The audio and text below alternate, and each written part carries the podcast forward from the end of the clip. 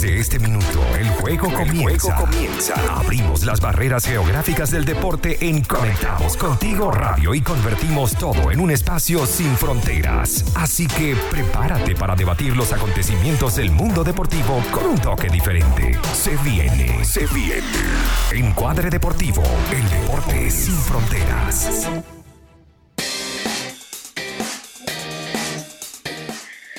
Y hola, ¿qué tal? ¿Cómo están todos ustedes? Bienvenidos a Encuadre Deportivo, el deporte sin fronteras, a través de la señal de Conectados Contigo Radio, credibilidad, cercanía y entretenimiento. En la producción de este espacio, nuestra amiga, la bella mamineja, Jessica Thompson. En los controles, producción y dirección general, Maylin Naveda. Ahorita con la compañía de Eduardo, la autoridad tan sola, David Rodríguez, quien les habla, un Nicolás parece que, lo vamos a tener eh, llegando por ahí en, el filo. Vamos a ver si, logra llegar. También anunciarles que este espacio llega a todos ustedes gracias a Detentaciones PF, porque si quieres por ahí un rico dulce para celebrar alguna fecha especial, bueno, ellos lo tienen absolutamente todo. Escríbeles en arroba de PF, ya sea en Instagram o en Facebook, y deleítate todo el día, la tarde o la noche. ¿Cómo estás, Eduardo? Hola, David. Hola, May. Y bueno, hola a todos los que nos escuchan el día de hoy, un lunes más de Encuadre Deportivo. Les recuerdo que, bueno, si quieren seguir con todo el debate, el análisis, nos pueden seguir en nuestras redes sociales, que son Instagram y Twitter, la misma, arroba encuadrebe. También lo pueden hacer en Facebook como Encuadre Deportivo y buscarnos en YouTube con arroba encuadrebe. Así mismo, tú pones encuadrebe y consigues nuestro canal de YouTube. También, bueno, para estar siempre conectados contigo, seguir, seguirnos en las plataformas de Twitter, Instagram y Facebook como arroba conectados contigo o escribirnos al WhatsApp más 569-8598-3924. También por el www.conectadoscontigoradio.com y nuestra app disponible en Google Play y si la quieres tener en iOS, la puedes conseguir en nuestro link, ahí en la, en la bio de nuestro perfil, puedes descargártela para tenerla en iOS. Por supuesto, mira, vamos a tener un, programa con muchísima información, bastante polémica, sobre todo con lo que está pasando en nuestra Federación de Fútbol, el tema con la FUTB, eh, también por ahí una censura que parece que se está aplicando o que le están aplicando a eh, esa sub-20 que fue subcampeona en Corea del Sur 2017 en ese mundial. También hablaremos un poco de lo que pasa en Inglaterra, Eduardo, con, con el City, que están felices los Citizen porque van a jugar Champions League. Y eh, también vamos a repasar, eh, porque la semana pasada, durante miércoles, jueves y viernes, tuvimos una, triple tanda de entrevistas a eh, personajes del deporte venezolano, periodistas, comunicadores, que bueno, vamos y queremos comunicar y eh, ampliar con todos ustedes. Pero, ¿qué te parece, Eduardo, si arrancamos con los titulares sin frontera? ¿Cuál es el tuyo? A ver, porque estás bien motor hoy. Correcto, David, arrancamos con los motores, ya que hemos tenido gran par de carreras en este fin de semana. O sea, tuvimos una la semana pasada y ahora este. Y mira, mi titular es Ferrari, asimismo, una escudería que tienen problemas internos o son una escudería más del montón. Y ahora te explico por qué, David. ¿Por qué digo esto? Porque la Ferrari es la única escudería top que en par de semanas, en vez de mejorar como hicieron todas, lo que hizo fue que quedaron fuera ambos pilotos. Y bueno, estamos viendo una debacle total del equipo del cabalino rosso, como lo llaman, ¿verdad? Lo estamos viendo en su peor temporada y eso que acaba de iniciar. ¿Por qué? Porque bueno, vimos el premio pasado, Leclerc salvó los muebles llegando en un segundo puesto, pero de repente a esta carrera, a este fin de semana, chocan Leclerc con Vettel, ambos carros quedan fuera, en las clasificaciones Leclerc no pudo pasar ni, ni siquiera la quali 3, se quedó en quali 2, el pobre Leclerc, que se supone que es el piloto llamado a ser el gran Schumacher nuevamente de la escudería Ferrari, no pudo, no pudo clasificar, Vettel quedó en el puesto 10, en el último puesto de la clasificación, y lo vimos en mejoras. En Red Bull, Red Bull de una semana para otra habían dejado sus dos pilotos afuera en la primera carrera, hicieron 3-4 en esta carrera. Vemos la misma McLaren que había, sí mantiene una regularidad, pero el día viernes el mismo Hamilton decía, que su carro no estaba andando como quería y mira Hamilton, lo que hizo fue pasear todo el día de ayer. En la Mercedes, Mercedes. Sí, Mercedes, correcto. No sé si es que la Ferrari, con todos sus problemas de burocracia, tiene grandes problemas para arreglar lo que es su, su chasis, su puesta a punto, o realmente ya estamos viendo una Ferrari que pertenece a las del montón, porque hasta Williams eh, y todas lo están pasando por encima. A ver, yo creo que una cosa está llevando a la otra y, evidentemente sus problemas internos la están convirtiendo en, una más del, montón. Eh, mal, mal, mal. Me parece que desde la dirigencia del equipo mal el no haberle renovado, o más allá de no haberle renovado, haberlo anunciado siquiera antes de que iniciara la temporada. Eh, me parece que creo que Ferrari está olvidando esta temporada y se están dedicando a, a lo que pueden hacer la siguiente, les da lo mismo. Y bueno, tal vez es, perder para ganar, no sé. Pero es raro, David, teniendo un gran campeón, así como tú lo dices, teniendo a Betel, que lo trajeron. ya, ya Betel no, ya Betel ya está roto, ya, ya hay una relación rota. Y, y, habla un poco de la improvisación, porque al principio las declaraciones que, que, que arrojaba Sebastián Vettel era que sí iba a renovar con Ferrari, Luego desde el equipo le dijeron que no. Ahí seguido hacen la contratación de, Carlos Sainz, dejando entonces a, a, Charles Leclerc como el, como el número uno. Eso es lo que uno puede pensar que puede, pudiera hacer. Todo mal, todo mal. Ferrari no, no va más que... De mal en peor. De mal en peor, sí. Eh, Hamilton yo creo que otra vez tiene el paso para, para quedarse con, otro título, pero hay que tener cuidado, ¿eh? porque lo de Valtteri Bottas, ojo. Sí, Se puede, puede dar una sorpresa este año y buenas peleas. Pero sin duda todo es Mercedes. Es así, amigo.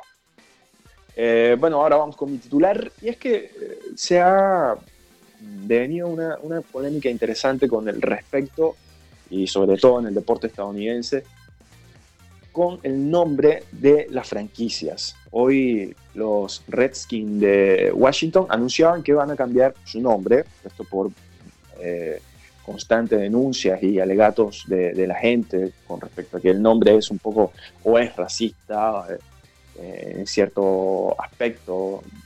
Y también otros equipos han iniciado entonces el debate y la conversación sobre si es necesario cambiar el nombre de sus equipos.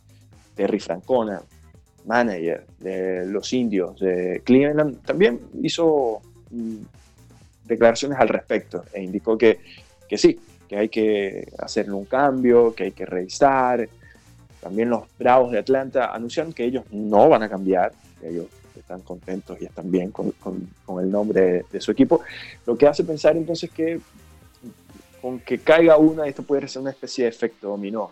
Vamos a ver eh, otros equipos también sumándose a esto, que más allá de, lo de fondo o, lo que tenga que ver, a mí lo que me preocupa es que desviemos la atención a lo que realmente importa, que es la práctica del deporte.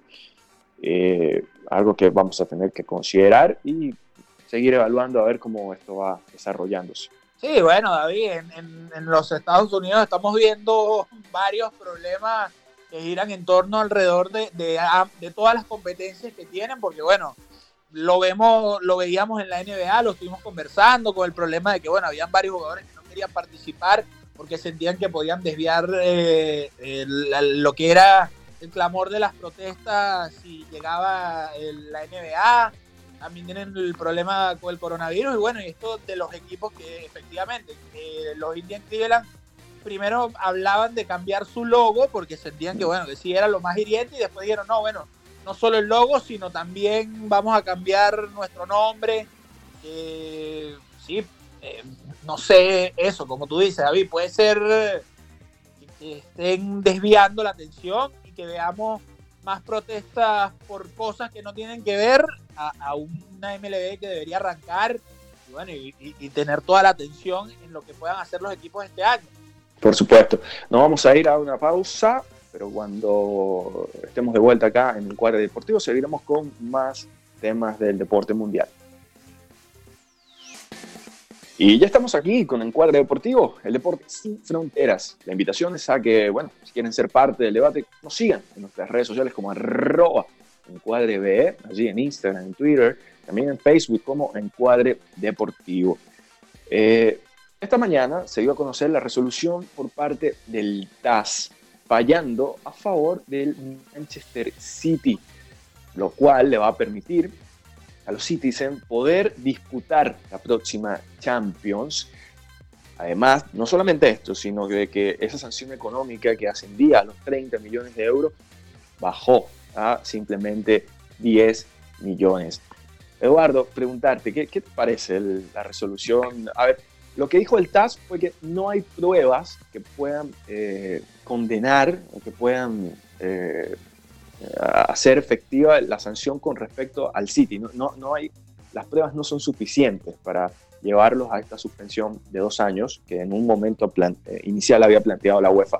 Lo que sí, y por eso se le sanciona, es por no haber colaborado de forma simpática, para darle una connotación suave, con eh, la, UEFA en este caso. ¿Qué te parece lo, que dictaminó el, el TAS? Oye, David, no sé si me preocupa, no sé, no encuentro la palabra clara porque es, como extraño en verdad decirte que él está, bueno, de repente viene y le cambian totalmente esa resolución a la UEFA. No sé qué, qué de trasfondo habrá un poco ahí porque me vas a decir, estamos hablando de que, ajá, se hablaba de patrocinios, de, de todo lo que, lo que llevó a esa, a esa posible sanción del, del City. Y de repente viene el TAS y dice, bueno, bueno, no hay prueba y le quitamos los dos años que había dictaminado la UEFA. Y bueno, sí, de 30 pasamos a 10 millones, algo que para el club Citizen es como algo inverosímil, un precio una establecido tal. Y decimos, ah, ¿qué pasa ahí? O sea, ¿por qué el TAS da esta, esta resolución tan fácil. De, no se hace un, bueno, pero, juicio eh, más a fondo. Eduardo, pero oye, todos queríamos ver a, al City en la próxima Champions, con Guardiola, con ese conjunto de, buenos jugadores. claro, David, pero eso es lo que quiere el fanático, pero se ve, el fútbol se ve no beneficiado a la hora de que estamos viendo conjuntos que pueden comprar jugadores de manera Ahora, eso lo, voy a, lo voy a poner sobre la mesa, le voy a hacer esta pregunta al maestro Nicolás Trincado, que ya está aquí con nosotros, y le, parto de una preguntándole eh, si esta disparidad que hay entre un equipo, unos equipos que pueden gastar muchísimo dinero y de forma indiscriminada, no, no gira la balanza hacia un otro lado y, evita tener ligas y tener un fútbol realmente competitivo. Claro, por supuesto. Un gusto saludarte a ti, Eduardo, David, amigo de la audiencia, Maylin, que está por allá también haciendo el trabajo en la radio. Este, por supuesto, por supuesto, mientras el fútbol se siga manteniendo de esa manera, los desequilibrios no van a poder, no van a poder volver a su lugar. Mientras hayan equipos que puedan gastar tanto dinero, mientras hayan presupuestos mínimos, ¿cómo equilibras de esa forma la competencia? Es imposible. O sea, es realmente algo que, que no sé en qué momento irá a cambiar, porque sigue siendo una tónica normal en que la mayoría de los países se juegue de esa forma, con dos, tres, hasta cuatro conjuntos con muchísimo presupuesto, con fórmulas para cambiar jugadores, compras, y el resto, bueno, tiene que eh, quedarse a la espera. Incluso uno escucha comentarios que solo por el hecho algunas veces uno por ser tan fanático y abandonar la parte periodística no se da cuenta, pero hay muchos que dicen, bueno, a un jugador lo va a comprar el Villarreal, un equipo de mitad de tabla. O sea, de una vez tú estás eh, colocando a ese equipo en la mitad de la tabla. O sea, no de, ninguna manera puede ser el campeón de ese año porque vuelve el Real Madrid, porque vuelve el Atlético de Madrid, porque vuelve el Barcelona a hacer compras inusitadas con un poder adquisitivo al que no alcanzan los más pequeños. y, que estamos hablando de que es la injerencia de países y gobiernos detrás de equipos, que era lo que se eh, estaba castigando. Estamos hablando de que Qatar es quien paga todo en el equipo parisino y por el otro lado lo hacen los Emiratos Árabes con el equipo del City y entonces se buscaba eso, que gobiernos no puedan decir, bueno, yo te voy a dar 300 millones para que compres la cláusula de Neymar, que es una cláusula irrisoria, y dale, ahí tengo los 300 millones. Entonces, eso, cuando van a un equipo chico va a poder decir, oye, mira, yo necesito y quiero aspirar a no solo pelear por el descenso, quiero llegar a aspirar a posiciones de UEFA, posiciones de un campeonato, una, ilusionarse con eso, pero nunca se va a poder porque si sigue esto, va a ser así una solución no pudiera ser lo que ya se ha hecho en otros deportes, de hecho la misma Fórmula 1, donde se veía esa disparidad que tiene un equipo como Mercedes, Ferrari, con respecto al presupuesto, la calidad para, para sus autos y también para contratar pilotos eh, con mayor nivel, no pudiera ser esos topes salariales y, esos topes de presupuesto una forma y una manera de hacer que estos equipos realmente y hacer ligas en donde si hay 20 equipos, los 20 puedan competir de tú a tú. Claro, a mí me parece que sí, a mí me parece que una fórmula esa que tú estás dando muy interesante. Y yo no sé si los 20, pero por lo menos ver que, que hay una paridad entre, entre el grupo, que por lo menos 10 de esos 20 equipos puedan tener acceso a, a los mismos jugadores o manejar presupuestos altos de sus arcas. Este, tiene que darse, eso tiene que darse, también, porque si no vamos, a, o sea, no va a cambiar nada. Pero también un, un, argumento que, que, se esboza cuando se sale este tipo de comentarios sobre la mesa es que el Barcelona y el Real Madrid, por ejemplo, por, por citarlos, ¿no? como los más resonados de Europa, nos generan generan una cantidad de, de, de dinero y de activos y, y, y, de seguimiento que no generan otros equipos. Entonces, ¿por qué quitarle a un equipo que genera por, por, por, su afición, por su marketing mundial, bueno.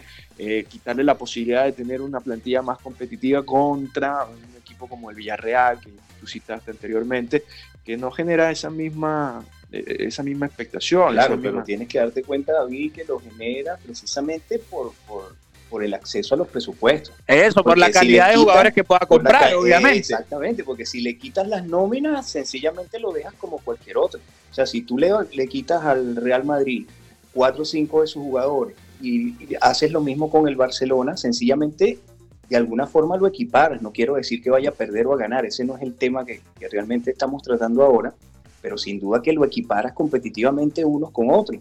Entonces, esa fórmula de adquisición es la que le da, por supuesto, el Barcelona llega a Tailandia con Messi y seguramente va a llenar el estadio y se van a producir cualquier cantidad de eventos de marketing que le van a permitir seguir creciendo con sus arcas. Si el Real Madrid llega a cualquiera de esos países, va a producir el mismo efecto, pero ¿quiénes lo producen? La nómina millonaria que llevan eh, a esos países. Entonces, sin duda alguna que, que el hasta que no haya unas fórmulas de cambio, el desequilibrio seguirá. Y no quiero ser aquí, porque he sido seguidor del fútbol, no sé, desde que tengo uso de razón, pero terminan fastidiando en algunos momentos los torneos, ¿no? Cuando se sabe de antemano que hay dos equipos que van a luchar por el campeonato y que de resto se juegan partidos que, que bueno, ahora con un posible acceso a una Europa League o un tercer o cuarto lugar, se, se, bueno, se genera claro. ya una, Genera, no hay maneras de, de, de, de, cambiar porque uno sabe a qué van cada uno de ellos. Por supuesto, tenemos que irnos a una pausa y bueno, pero antes de, irnos, el Leicester quedó campeón en una de las ligas que más no, bueno, dinero gasta en el mundo. Excepciones siempre habrá, excepciones Exacto, siempre o sea, habrá. A, a, habrá que también encontrar las fórmulas para, Incluso, para revertir eso. Sin querer compararlo, en Venezuela ha pasado con, con excepciones, ha quedado campeón estudiantes de Mérida sin tener la nómina más productiva pero sencillamente son eso, muy pequeñas excepciones. Vamos a la pausa. A la pausa y cuando estemos de vuelta seguiremos con más acá en Cuadre Deportivo. ¿Y qué tal? Seguimos acá en Cuadre Deportivo, el deporte sin fronteras, a través de la señal de Conectados Contigo Radio, aprovechando de saludar a todos los que están conectados por www.conectadoscontigoradio.com y a los que están eh, por las diversas aplicaciones, ya sea en Google Play o en iOS. Y vamos con un tema, vamos a hablar del fútbol venezolano, eh, y es que la tormenta que rodea la federación está lejos de terminar. La FIFA envió una primera, y esperemos que sea la única, ¿eh? Eh, comunicación en la que, bueno, palabras más, palabras menos, le daba la potestad y afirmaba que el único ente que puede regular el fútbol y decidir sobre lo que pasa en el fútbol es la federación, la misma federación. La FUTB, con otro comunicado, reafirmó lo expresado por la FIFA, indicando que sí, que es la federación la que tiene toda la potestad para decidir lo que sucede en el fútbol local. Pero eso no es todo, porque también se conoció en el diario Líder mm, que el presidente, actual presidente, eh, Jesús Berardinelli, envió una comunicación en la que instaba a los jugadores subcampeones de la sub-20 del Campeonato de Corea del Sur 2007, en la que ellos habían manifestado su descontento al no haber recibido los premios correspondientes por ser eh, los subcampeones del torneo, en la que, bueno, prácticamente eh, hay una especie como de... Los lo que dice el presidente en esta comunicación es que le, le, pide a los jugadores que eviten las manifestaciones públicas, ya que pudieran acarrear suspensiones de dos y hasta cinco años por parte de la federación. Algo que eh, sin duda nos pone en una especie como de autocensura, ¿no? buscando a los jugadores. En el mismo diario, el periodista Gerardo Blanco, en un artículo publicado el día de hoy, que lleva por título Hay que exigir la eh, prueba al presidente de la FFE, indica que, bueno, este presidente, Jesús Bernardinelli, no va a poder tener esta aprobación de idoneidad que da la FIFA, esto a raíz del FIFA Gate, su presidente actual, eh, Gian Infantino, ahora hace una especie como de de prueba para sus dirigentes en la que tienen que demostrar con cierta documentación que pueden ser eh, o presidir estos organismos que están afiliados al máximo ente regulador del fútbol. Lo que más asombra es que Jesús Bernardinelli acarrea antecedentes penales por una sentencia de dos años, cuatro meses y quince días por el delito de aprovechamiento de actos falsos para administrar eh, Radio Chivacoa en Yaracuy. Amigos, y le pregunto, empiezo contigo, Nico. Conoces bastante y bien de cerca la federación el tema del fútbol venezolano. ¿Qué te, parece toda esta situación y, en dónde pudiéramos terminar con el fútbol venezolano y con todo lo que está pasando? Bueno, David, Eduardo, aquí hay aseveraciones muy graves, ¿no? Yo me di a la tarea, quizás por desconocimiento, y vamos a prometerle de una vez a los aficionados, Gerardo Blanco es un un gran compañero periodista, jefe de información en el diario Líder y ha pasado también por el Instituto Nacional de Deporte. Vamos a hacer todo lo posible por tener la voz autorizada de alguien que al fin se atreve a reventar este tema, porque lo, decíamos la semana pasada, no había manera de conocer más detalles a la distancia de qué era lo que estaba ocurriendo. Esa última aseveración con respecto a FIFA y la idoneidad me parece muy, pero que muy grave. O sea, están prácticamente eh, no dando por sentado eh, la labor que desde 2017 hacia acá, una vez que, que Laureano González deja la federación y la toma Bernardinelli, no están dando por sentado la validez de su gestión. Eso es realmente, eh, pero un tema muy delicado que puede irse a los extremos, sencillamente. Que se puede irse a los extremos, puede pasar a, a ser visto por FIFA en su comité ejecutivo y de allí pudieran venir sin duda alguna sanciones para Venezuela. Yo eh, desconocía este, este, último tema de la aprobación de FIFA. Y como lo digo, hay ahora tantos cabos sueltos en esto, porque ¿qué validez entonces tiene el torneo de fútbol venezolano del 2017 hacia acá si Laureano González, eh, quien había firmado aparentemente esa relación para organizar los campeonatos, ahora no le dan validez ni a la Liga Fútbol ni le están dando validez a la gestión del presidente de la federación. No sé, Eduardo, tú qué opinas, pero aquí hay cosas graves, ¿no? Nico, es que es un papelón más que estamos viendo en nuestro fútbol. Terrible. terrible. no, no, no, solo en el fútbol, lo vemos en todo, porque esto de que titule Gerardo así, lo, lo hemos vivido ya, bueno, en otros aspectos y en otras índoles de nuestro país, donde se piden que muestren actas ciertas personas y no lo hacen, y bueno, y, y decirte que esto pueda terminar en algo bueno, no lo creo, porque simplemente las cosas en Venezuela se manejan así y creo que, ¿sabes? Berardinelli va a quedar totalmente impugne ante las cosas en Venezuela. Quizás la FIFA sí pueda llegar y pueda poner, obviamente por ser un ente eh, externo al país y quien rige todo esto, puede llegar y poner cierto eh, vetos a nuestra federación y a todo, y bueno, y vernos tan mal, de mala manera que, podamos perder esta gran generación de futbolistas que pueda ser el primer mundial que podamos ir quizás por una suspensión que nos puedan dar a, toda la Federación Venezolana. ¿Sabe qué puede venir? La exigencia de un proceso de elecciones, porque yo en los análisis que hemos hecho aquí en Encuadre lo he repetido eh, bastante.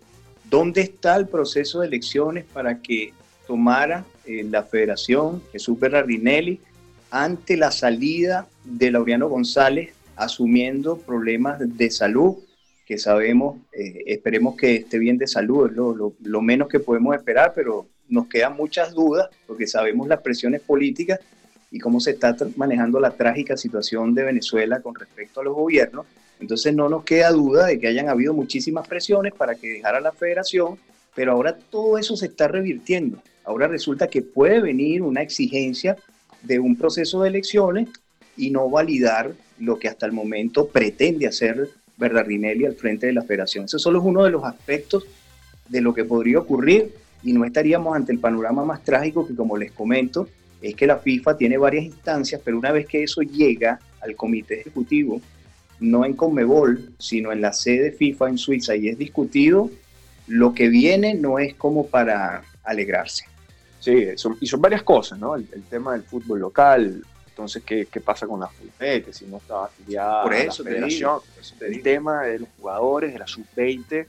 Eh, y sus premios. Y sus premios, además de la respuesta que le da el quien también era director de finanzas, ahora presidente de la federación, Jesús Verde Minelli, eh, una respuesta eh, eh, bien escueta, de que porque los jugadores no tenían una especie de cuenta corriente en un, banco nacional, que, no eh, que el bloqueo de los Estados Unidos, entonces, que si hubo gente que los cobró, pero que ellos no. Y, ante todo esto, la solución más, más, más, simple es, yo creo que lo mejor es que se queden callados, porque si no, los podemos sancionar según unos estatutos de ética de, la federación. Qué terrible. Eh, y además de esto es la falta de, o, la, no prueba de idoneidad que te exige la FIFA para regir mente como la federación. Muchachos, este tema está interesante, lo vamos a seguir tocando eh, después que vayamos a esta pausa, acá en Encuadre Deportivo. Y seguimos acá en Encuadre Deportivo, el deporte sin fronteras, a través de la señal de Conectados Contigo Radio. Y estábamos conversando al respecto del tema, de lo que está sucediendo eh, alrededor de la Federación Venezolana de Fútbol y la posibilidad que tendría esta federación y el fútbol de ser sancionado por el máximo, por el máximo ente, ente rector que es la FIFA. Eh, siendo honesto ¿no? y, sincero y, hablando ya también como, como, como fanático, muchachos, ven la posibilidad de, esta sanción? Parto contigo, Nico. Sí, bueno, eh, cada día hay como que más argumentos, ¿no? Sin embargo, revisando ese trabajo mientras estábamos en la pausa musical de, Gerardo Blanco, bueno, no sé, habrá que ver cómo se defiende literalmente Jesús Berardinelli, qué documentación entrega que satisfaga definitivamente a FIFA para, como yo he dicho en repetidas ocasiones, darle validez a su gestión porque de lo contrario, sencillamente no le darían validez a su gestión. ¿Qué puede pedir? Bueno, un proceso de elecciones adelantado dentro de la federación, donde voten, como ya es costumbre, eh, las asociaciones, porque en Venezuela es un tema tabú el que puedan votar también los jugadores, se ha discutido, se ha hablado de ampliar el espectro de elecciones en el fútbol venezolano, pero esto es imposible, es bien sabido por, por cómo maneja la federación a las asociaciones, este, reparte viajes a diestra y siniestra, eh, dádivas con las que lamentablemente muchos se han quedado y es por eso que la estructura del fútbol venezolano está ahora mismo en la situación en que se encuentra. Entonces, vamos a ver, cuenten, te escucho. No, te gustaría en verdad que, o sea, llegue la FIFA y, exista alguna sanción y empiecen procesos y, empiecen a desvelarse cosas? Me va a gustar eso. Mientras, lo lamentable, Eduardo, es que que si escapará a la deportiva propiamente, sí, pero lo lamentable es que estando tan cerca del proceso de la eliminatoria, y si dan, por, por ejemplo, uno o dos años de suspensión, imagínate el tema trágico en el que estamos, en el que estamos pasando ahora mismo. Pero claro que tenemos cuántos años en esto, o sea, es increíble que, que, sigamos con lo mismo y, y, a, y, a, escudarnos que, ah, sí, porque puede ser la mejor selección, pero y si no vamos, perdimos cuatro años nuevamente porque vimos un proceso de mala manera, a lo mejor el mismo Peseiro termina, o sea, fue una mala elección por cómo se eligió, por cómo, con, bajo esta federación que estamos.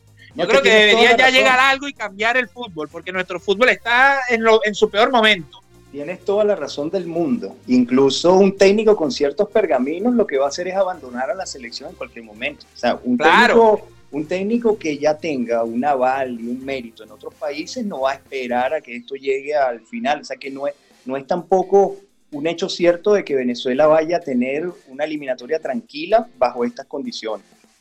Y bueno, ya para el año, por los años 90, un jugador retirado que después fue jefe de tecnología de la Copa Mundial en 1994, Cheche Vidal, dijo que el fútbol venezolano tenía que morir y volver a nacer.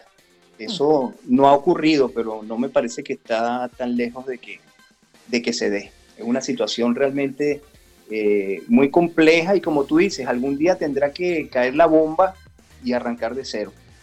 Claro, es una situación bastante compleja, ¿no?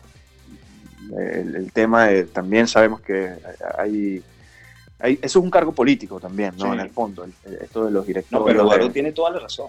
¿Sabes por qué tiene toda la razón? Y disculpa que te interrumpa, porque cuando estaba Noel San Vicente al frente de la selección y ocurrió el tema con Rafael Esquivel, eso cambió todo. Y no quiero decir que por eso la selección jugó mal y por eso estuvimos en un puesto tan, tan bajo en la eliminación. No, no quiero decir que fue eso. Pero la influencia que tuvo ese hecho en los jugadores y en la manera como se manejó la eliminatoria fue muy distinta. Así que en el fondo Eduardo tiene mucha razón, porque no se sabe si bajo estas condiciones, ¿cómo juega? O sea, ¿cómo juega?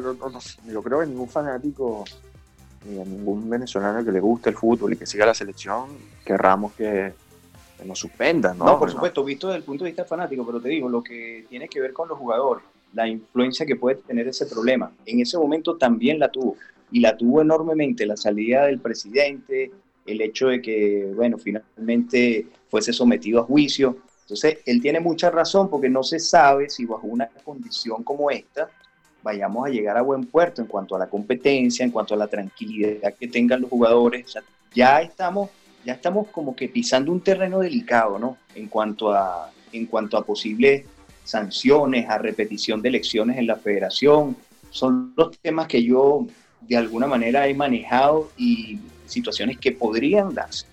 Y la misma relación con los jugadores, Nico, porque bueno, lo vemos ahí con la, gran selección que, clasificó por primera vez hasta una final de una competencia internacional. Y bueno, y Berardinelli le manda esta nota y esta carta con, con supuesto matices donde le dice, bueno, si siguen hablando te voy a, te voy a poder sancionar. O sea, ¿qué clase de relación se está creando con esos jugadores que son quienes están ahora en la selección mayor. Por eso te digo que bajo este ambiente es complicado. Nadie asegura que, todos lo deseamos, que no se llegue a una sanción de tipo deportivo, pero nada asegura que, que se esté jugando y la tensión se esté manejando debajo de lo que muchas veces los fanáticos desconocen cuando ven saltar un equipo al terreno y jugar, ganar o perder, pero desconocen todo lo que hay detrás, o sea, situaciones que no es la primera vez que se viven porque bajo la presidencia de Rafael Esquivel en el 2005, estando mucho más cerca de ese ambiente, y también por una discusión de premios este, con el equipo de Richard Páez, también se llegó a situaciones complejas, incluso se estuvo muy cerca a la salida de los túneles de no jugar por la discusión de unos premios que ya se le habían ofrecido a los jugadores. Y sin duda que esto merma, porque un futbolista al final tiene que estar pendiente de es lo que va a hacer dentro de la cancha y no de las, de las circunstancias o de qué le ofrecen o no los dirigentes. Creo que tiene que centrarse en el juego, en, el desempeño, en el mejor desempeño que pueda tener y no pendiente de si los dirigentes le ofrecieron un millón y ahora le quieren dar 200 mil. Claro, eh, son temas que sí o sí van a, influir en el, en el, desarrollo deportivo. También queremos aprovechar para invitarlos a que, bueno, se suscriban a nuestro canal de YouTube en Cuadre BE donde, bueno, la semana pasada eh, se publicaron tres entrevistas a tres grandes comunicadores, periodistas del mundo deportivo venezolano.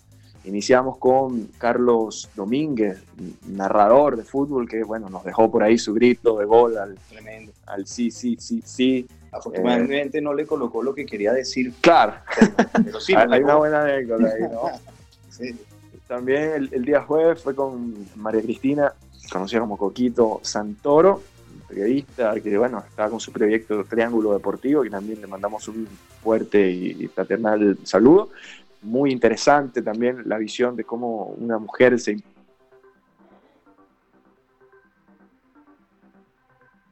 y del deporte, ¿no? En general, del béisbol y el deporte. En algo que parecía reservado para los hombres y donde las mujeres eh, se han ido abriendo paso y de qué manera, ¿no? Por supuesto. Y cerramos de lujo, ¿no? Con Fernando Petrocelli, que bueno, poca es la presentación que, necesita, pero interesante porque además nos dio su formación eh, de la vino tinto, lo que él espera, eh, que pueda hacer ese once ideal. y, creo que fuimos privilegiados porque de todas las entrevistas a las que ha atendido en los últimos días, que son infinidad, pues ya sabemos el, el momento que está viviendo nuestro amigo Fernando, eh, fue al primer medio, estuve revisando, que le dio esa alineación que posteriormente repitió, pero que ya le había ofrecido en cuadre deportivo, la forma como él cree que va a jugar la selección y las opciones que tiene, entre otras cosas. Por supuesto. Bueno, nos tenemos que despedir, no sin antes darle los agradecimientos a quienes hacen pertinente este espacio a la gente de Panafood, porque si de comida venezolana se trata, bueno, la, gente ahí de Panafood tiene todo listo, ya sea para comer o pedir para llevar, como sea, ellos lo tienen. Síguenos en arroba panafood.cl o al delivery, más 569 46 75 50 61. Agradeciendo a la producción de este espacio, nuestra querida amiga Jessica Thompson, en, en los controles, dirección, producción general, Maylin Navea, con la compañía de Eduardo, la autoridad zona, Nicolás, el maestro y trincado, y quien les habla, David Rodríguez, invitándolos al próximo lunes a que estén en sintonía de Encuadre Deportivo por la señal de Conectados Contigo Radio.